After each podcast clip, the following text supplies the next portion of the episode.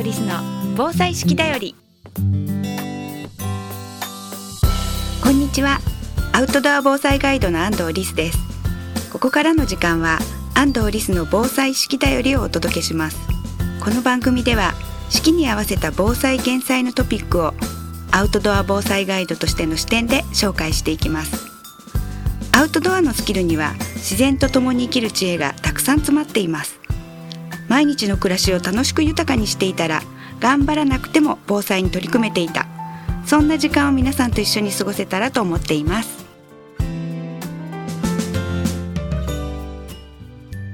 安藤リスの防災式だより。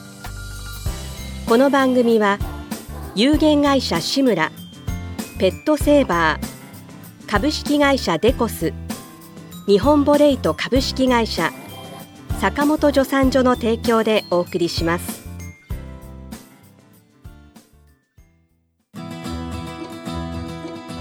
健康工房志村の古民家カフェムクカフェは親子で遊べる木のおもちゃ広場を併設。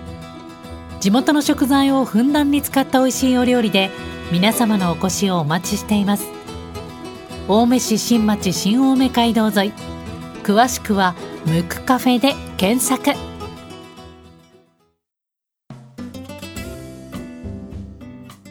といえば引っ越しのシーズンですよね、えー、皆さん新しいお家に引っ越されたりとかした時にちゃんと転倒防止グッズ使っていらっしゃいますでしょうか、えー、過去の地震で家具の転倒によって、えー、命を失った方結構いらっしゃいます。例えばあのご自身のお家はちゃんとされていたのに、えー、おじいちゃんおばあちゃんのお家に遊びに行ったお孫さんがあの家具の下敷きになって亡くなったっていうようなケースもありました。ですので、えー、自分は大丈夫っていうことだけじゃなく他に遊びに来る人たちとかペットの命を守るためにも家具の転倒防止、えー、絶対やっていただきたいと思います。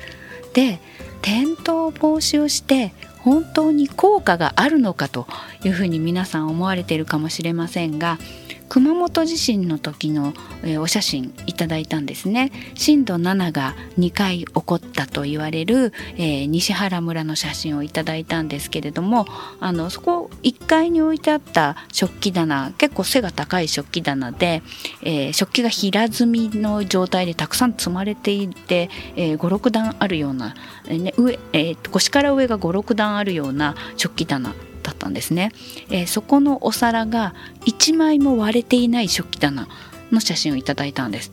よく割れなかったなと 思ったんですけどまあ1階だったから大丈夫だったっていうのあります。上層階だとたくさん揺れますので、えー、たとえ固定しててもそんなもの割れてる可能性があるんですがですがやっぱりその方阪神・淡路大震災体験された方だったので、ね、固定は絶対しとかなきゃっていうことで固定されてました。そしたらやはりあの一つも割れてないっていうこともありうる、ね、ので、えー、ぜひ固定してください。私の知ってる人阪神の時にあの隣の部屋からピアノが壁を突き抜けて飛んできたという方もいらっしゃいますし私自身も体験した時にもう何でも飛んでくるんで、ね、テレビとかいろんなものが飛んできてあまりにもありとあらゆるものが飛んでるともう何が起こってるかわからなくてそして、えーと、下敷きになっちゃった人たちっていうのもいます。ですのでもう固定をしないのは日本ではありえないというふうに思っておいていただければと思います。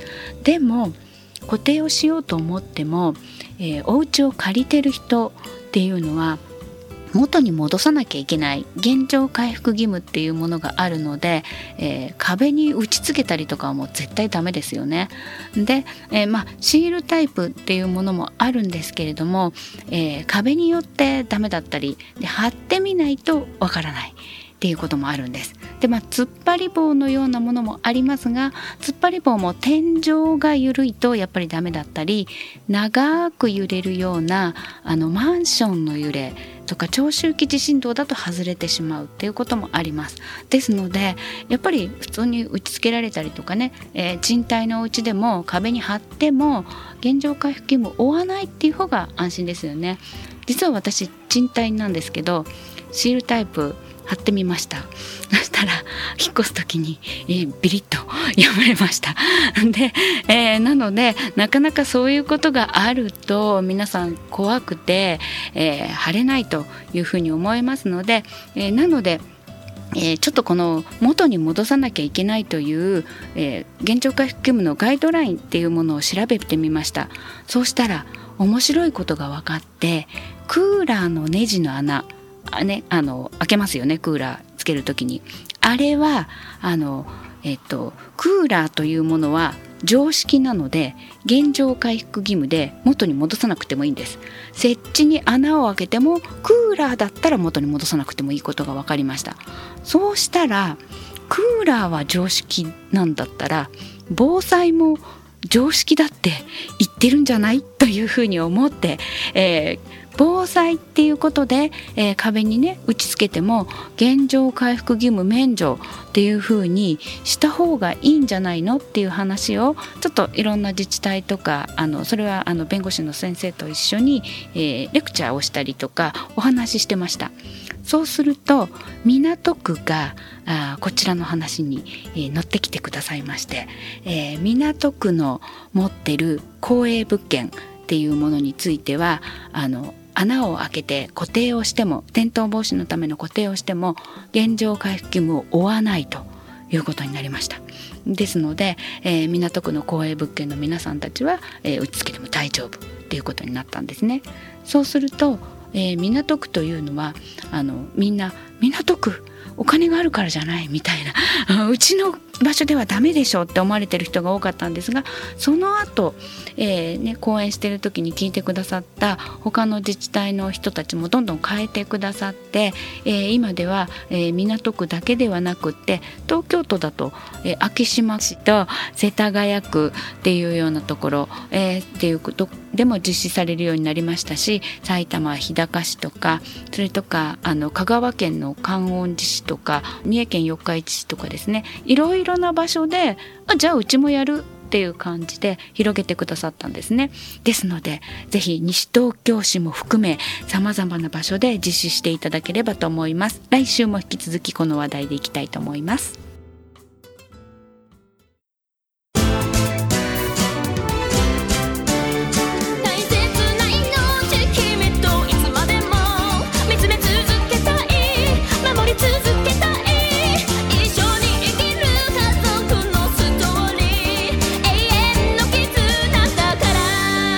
ペットの救急法ならペットセーバーズ。